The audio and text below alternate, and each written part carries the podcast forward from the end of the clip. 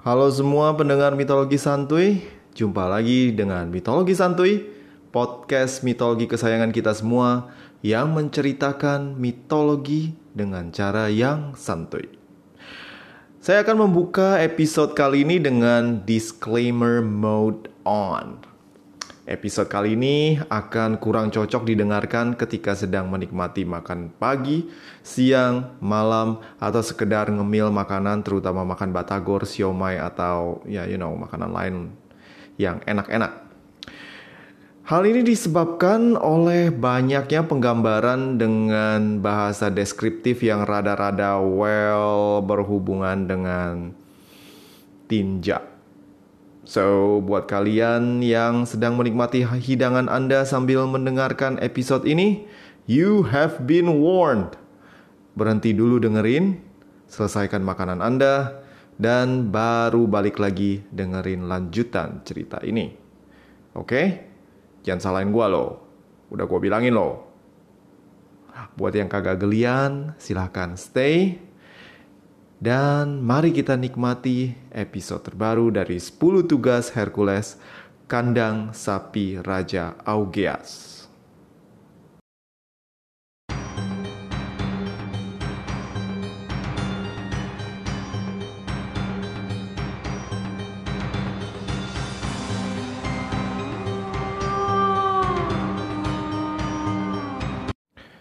Gue kagak pernah suka pergi ke kandang ternak entah itu sapi, kambing, atau binatang lain yang imut-imut macam domba atau ilama sekalian. Waktu gue jalan-jalan ke luar negeri pun gue nggak pernah menyempatkan diri buat mengunjungi peternakan walaupun itu bagian dari atraksi. Waktu gue bawa anak-anak karya wisata ke Lembang juga gue nggak lama-lama di kandang sapi dan langsung duduk manis menikmati susu segar di restoran. Gue menyalahkan semua ini pada kunjungan gue ke kampung halaman nyokap waktu gue SMA. So ceritanya waktu itu gue ke rumah tante gue di Kalimantan dan tante gue dan kebanyakan orang-orang di desa itu memang punya banyak piaraan ternak dan kebanyakan punya kandang babi di halaman belakang rumah. Dasar emang gue tipe yang penasaran dan demen pengalaman baru, gue sok-sokan pengen ngasih makan babi-babi piaraan tante gue. Dan asli beneran gue baru tahu kalau babi itu makanannya itu sisa makanan ampas yang pernah kita yang yang yang kita nggak makan lagi itu. Terus di dicampur sama air dan diaduk bersama kangkung ya kangkung karena waktu itu di got sana itu banyak banget kangkung dan dicampur. Terus gue mesti bawa satu ember gede makanan babi tersebut ke kandang. Nah, Tuh kandang babi itu letaknya di halaman belakang rumah tante gue. Sekitar 20 meteran jauhnya. Baru gue sampai di halaman, gue ada cium bau gak sedap yang asli bikin gue tuh mesti nahan-nahan napas. Nah, gue jalan tuh ke kandang babi. Oh iya, kandang babi, ya yeah, gue gak tahu lu orang pada tahu apa kagak. Atau kandang babi yang gue jelasin ini uh, sama apa enggak sama kandang babi yang ada di pikiran lu pada. Cuma kandang babi di rumah tante gue itu bentuknya tuh kayak gini. Jadi bangunannya tuh kayak kayak kayak rumah panggung gitu. Jadi ada empat tonggak menyangga satu bangunan kandang dan yang hmm, bikin ilfil dari jauh tuh gue udah ngeliat kayak ada kolam lumpur di bawah kandang babi tersebut. Jadi warnanya tuh hitam pekat dan kelihatan berkubang banyak banget lalat-lalat dan baunya itu nuju bile. Gak tahan bro gue kagak tahu apa itu apaan tuh kolam apa gitu ya. Gue pikir itu bekas hujan dan itu jadi genang aja di sana. Tapi ketika gue makin deket dan gue lihat ternyata itu kolam tinja bro. Jadi itu kolam yang isinya itu kotoran babi semua. Dan parahnya itu kolam itu gerak-gerak men. Jadi nggak nggak bener-bener diem gitu ya, cuma gerak-gerak. Jadi kayak kayak kayak hidup gitu. Dan pas lagi gue lihat dengan teliti sambil nahan napas, yang gerak itu adalah, well, what do you think? Ya cacing lah. Segala bau pemandangan horor itu bikin gue ngerti sekarang. Kenapa Orestes memilih Hercules untuk membersihkan kandang sapi milik Raja Augeas sebagai tugas dari uh, dari 10 tugas yang mestinya dikerjakan oleh Hercules. Sorry, gue bikin cerita prelude yang panjang banget. Cuma gue pengen bawa lu orang semua pendengar ke dalam satu konteks. Dan gue ngerti perasaan Hercules sekarang. Dan gue juga ngerti perasaan Her si Orestes. Kenapa dia pengen uh, memberikan tugas yang menjijikan ini kepada Hercules. So, mari kita lanjut. Mendengar rakyat Mycenae begitu menikmati babi guling racikan Hercules di alun-alun kota, Orestes yang iri dengan popularitas Hercules merasa perlu untuk berbuat sesuatu yang drastis. Sesuatu yang bisa membuat sepupunya itu malu atau paling nggak menurun popularitasnya. Kali ini dia mesti gagal dalam misinya. Gua mesti bikin nama baik yang ternoda. Iya, noda, bener-bener noda. Kali ini dia mesti berhadapan dengan sesuatu yang kotor, sesuatu yang gak bakalan bisa dia kerjain, sesuatu yang paling enggak tuh bisa bikin dia dihindari orang dan bukannya pujian tapi malah dapat hinaan. Ah, benar-benar, gue tahu, gue bakalan suruh dia ke Alice. Alice yang dimaksudkan oleh Orestes adalah wilayah kekuasaan Raja Augeas yang terletak di sebelah barat semenanjung Peloponnes. Raja Augeas adalah anak dari Helios, sang dewa matahari yang wait wait wait wait. Loh, bukannya dewa matahari itu Apollo? Kok jadi Helios? Siapa Helios? Ah, jujur gue susah jelasinnya kalau ini. Jangankan gue, segala buku dan sumber yang gue dapat itu ngasih informasi yang beda-beda. Jadi ada yang bilang kalau Helios itu Titan, dan karena kehadiran Apollo, Helios jadi sif-sifan sama Apollo buat patroli dunia tiap hari dari timur ke barat. Ada yang bilang kalau Helios itu sang surya, yang dewanya ya Apollo. Tapi satu hal yang pasti, kedua dewa ini digambarkan berbeda, namun tetap mengacu kepada dewa matahari. Jadi dewa matahari Yunani ada dua gitu, Ya gue kagak tahu sih, cuma um, gak tahu deh. Menurut lu gimana? Kalau pendengar ada yang tahu, tolong kasih tahu gue ya, email gue aja. Bagaimana pendapat Anda tentang dewa matahari Yunani, Helios atau Apollo atau dua-duanya sebenarnya sama atau berbeda atau gimana atau lu punya versi atau teori tersendiri? Kasih tahu gue ya. So, kita lanjut. Anyway, Augeas memiliki banyak ternak sapi yang diwarisi dari ayahnya si Helios. Yang gua maksud banyak ini bukan sembarangan banyak, tapi banyak. Pakai U dan mulut lu mesti dibuka lebar-lebar ketika lu ngomong nyak. Banyak. Sebanyak apa? Ratusan. Kagak. Tiga ribu bro. Tiga ribu ternak sapi gede-gede nan subur. Dan lu tahu ini apa artinya? Bakalan banyak ee sapi yang tercipta akibat aktivitas metabolisme sapi-sapi piaraan Augeas. Lu bayangin ya, kalau misalnya satu hari aja satu sapi itu menghasilkan ee 3 kg. Sehari bakalan ada sekitar 3000 kali 3 kilo ee hijau anget yang jatuh puk-puk di kandang sapi Augeas yang gede banget itu. Dan Augeas itu orangnya pelit, men pelit, kikir, merki, apa pun itu yang berasosiasi dengan nggak mau keluarin duit. Dan dia nggak pernah bersihin itu kandang. Dan lu tahu berapa lama? 30 tahun. Astaga, gua gak jago mat and gua males ngitungin berapa banyak ee sapi yang numpuk selama 30 tahun di kandang sapi. Tapi gue tahu kalau itu banyak banget dan pasti bau banget. Tugas yang diberikan oleh Orestes kali ini beneran busuk. Literally. Lalu berangkatlah Hercules menuju Elis usai menemui Orestes di istananya. Sang pahlawan yang tidak mengira bahwa tugasnya kali ini tidak berhubungan dengan monster atau makhluk mengerikan yang bersembunyi di rawa, pergi dengan hati yang ceria. Sang pahlawan berangkat dengan hati riang gembira dan yakin bahwa dirinya akan segera menyelesaikan 10 tugas dari Orestes. Tugas kali ini adalah tugas nomor 5. Tinggal 5 lagi dan aku akan diampuni. dan berhak mencapai keabadian. Demikian pikir Hercules. Pada saat Orestes mengutus Hercules, raja yang picik ini menyertakan surat untuk Raja Augeas yang ditulisnya dengan tangannya sendiri dan menitipkan surat tersebut kepada Hercules untuk diserahkan kepada Raja Elis tersebut. Tentu bukan perkara mudah atau remeh yang ditulis oleh Orestes. Hercules tahu bahwa ada sesuatu yang tak beres di Elis dan dirinya begitu terkejut ketika Raja Augeas memintanya untuk membersihkan kandang sapi. Lu kira gue tukang sampah? Teriak Hercules sambil mengacungkan tinjunya ke udara dan berteriak tanpa mempedulikan statusnya dan juga status lawan bicaranya yang adalah raja. Lu kan raja, bayarlah petugas kebersihan atau ngadain kerja bakti kek.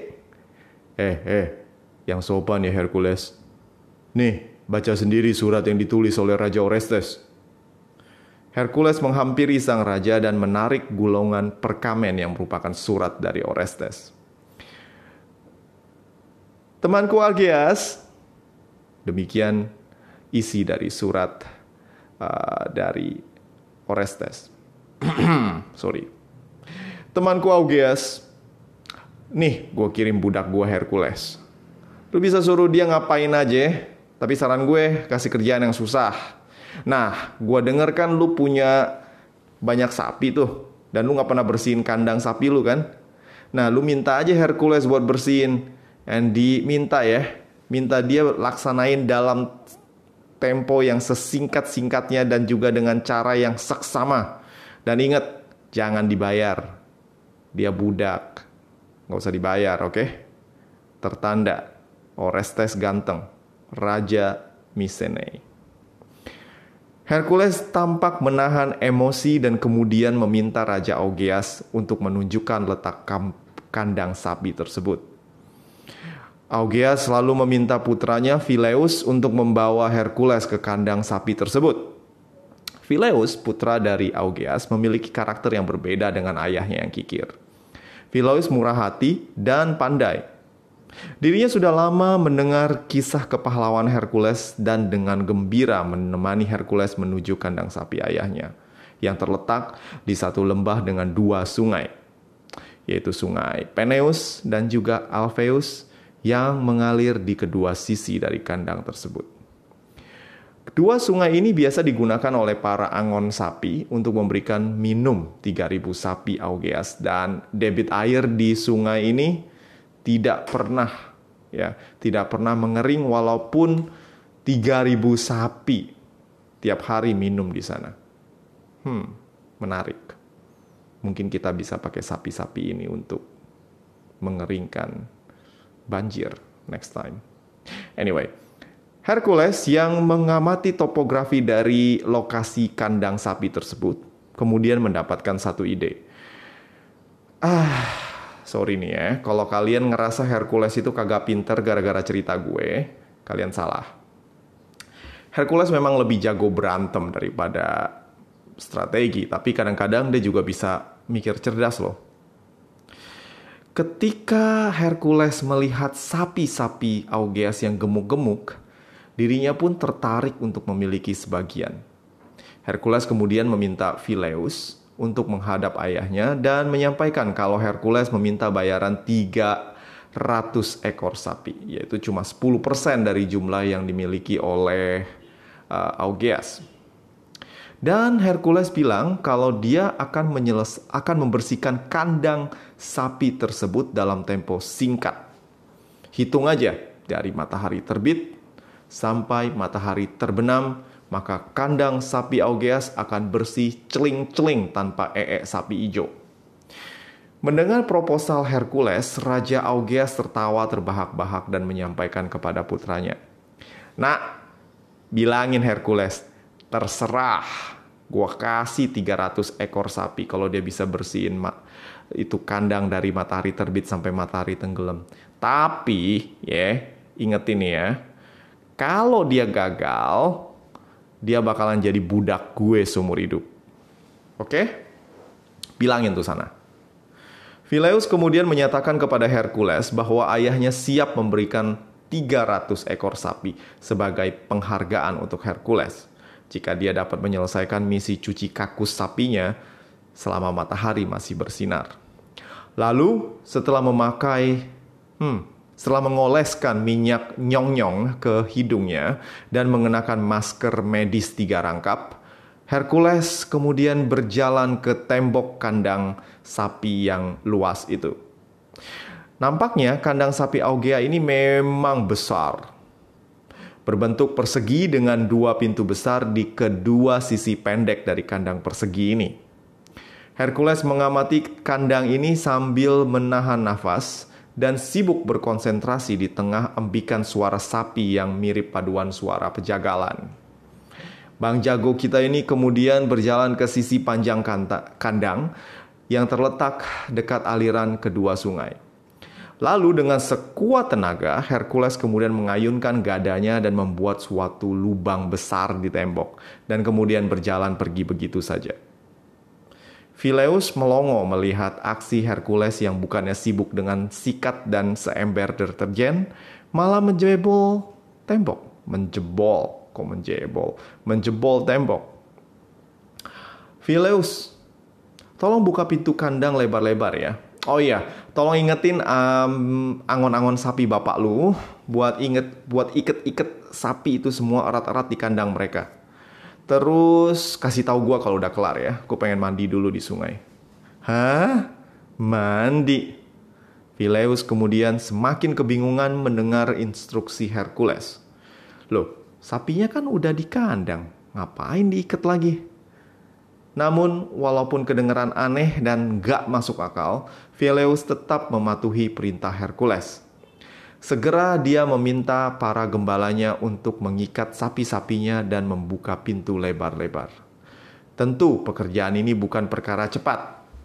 3000 ekor sapi gemuk diikat oleh ratusan gembala dan ini memakan waktu sekitar 3 jam.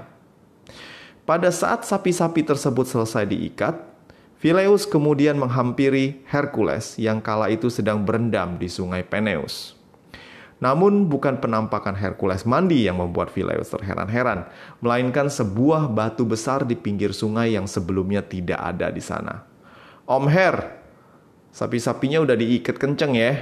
Pintunya juga udah dibuka lebar-lebar. Sekarang mesti ngapain om? Oh udah. Ah baru juga gue pengen ngadem bentar. Ya wes, giliran gue sekarang. Hercules kemudian bangkit dari sungai sambil menyibakkan rambutnya ala modal model iklan sampo. Sang pahlawan merenggangkan otot-ototnya dan kemudian berjalan ke batu besar yang telah disiapkannya sebelumnya. Batu besar seukuran rumah besar ini kemudian didorong dengan sekuat tenaga oleh Hercules. Tenaga pahlawan kita yang luar biasa ini berhasil menjatuhkan batu tersebut ke sisi sungai dan mengakibatkan aliran sungai berbelok arah. Usai menjatuhkan batu ke sungai Peneus, Hercules kemudian berlari ke arah pinggir sungai Alpheus dan melakukan aksi yang sama. Satu batu besar yang telah dipersiapkan sebelumnya kemudian didorong ke dalam aliran sungai dan aliran sungai tersebut pun kemudian berubah. Kedua aliran sungai Peneus dan Alpheus itu kemudian sekarang bersatu dan menimbulkan satu aliran sungai deras yang mengarah ke kandang sapi Augea. Phileus mengamati dengan takjub peristiwa luar biasa yang tak pernah mungkin terjadi kalau tidak ada campur tangan dari Hercules.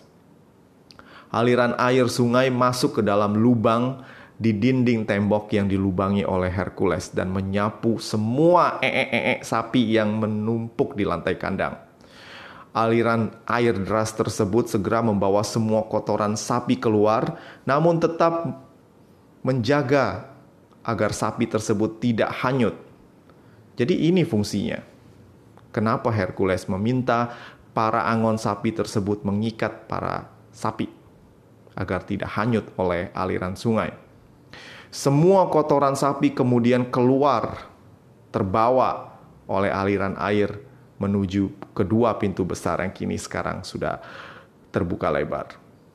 aliran air yang kini menjadi aliran air bercampur tinja tersebut kemudian mengarah ke dataran pertanian yang kala itu memang kering karena musim panas yang berkepanjangan.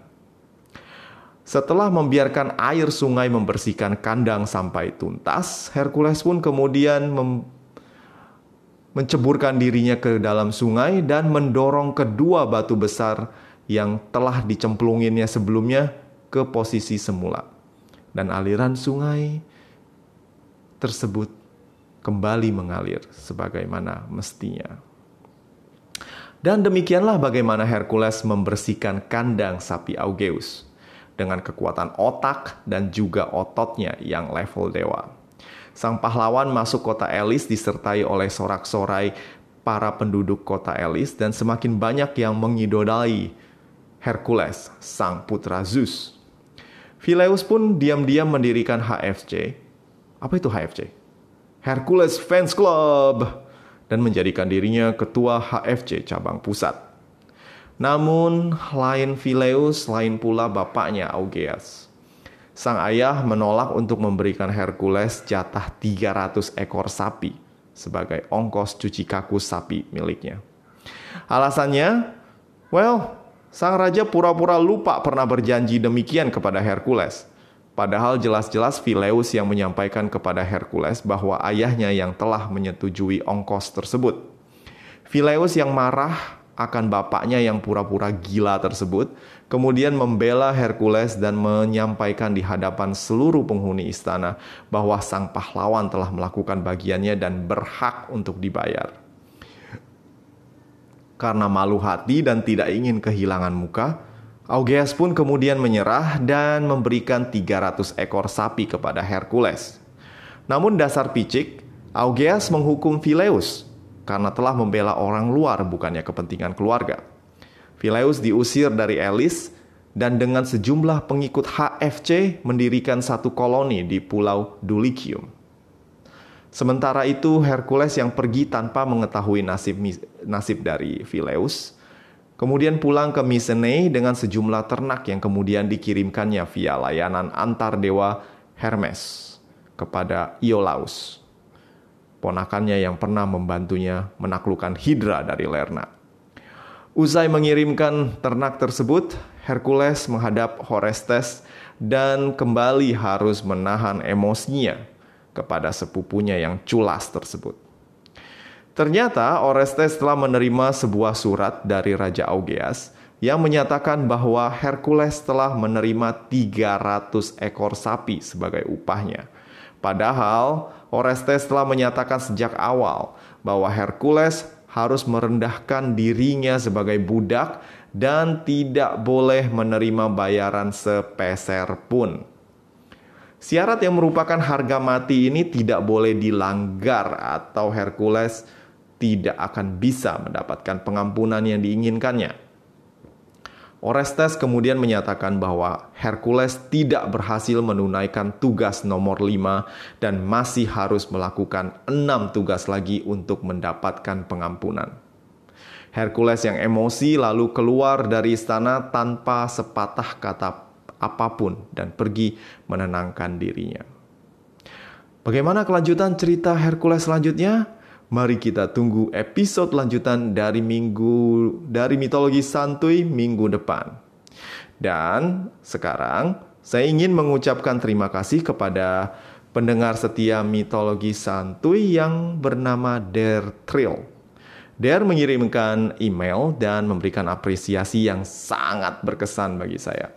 Katanya podcast dan juga blog blog dari Guru Kelana membuatnya bernostalgia pada pelajaran sejarah kala SMA dan menyesal tidak menemukannya lebih awal. Wow, saya amat tersanjung dengan apresiasinya dan benar juga saya membuat podcast ini dulu juga karena kepengen nostalgia dengan pelajaran yang dulu pernah saya ajar waktu kuliah dan juga untuk mengenang tempat-tempat wisata yang pernah saya kunjungi. So, lahirlah podcast Mitologi Santuy. Nah, untuk pendengar-pendengar lain yang ingin juga menyampaikan apresiasi, saran, atau pertanyaan, bisa juga menyampaikan pesan Anda lewat email gurukelana007 at gmail.com. Instagram atau FB dari Guru Kelana, kontak gue dan pasti gue akan mention kalian di podcast ini. Nah, sudah dulu ya buat episode kali ini. See you again next week. Ciao.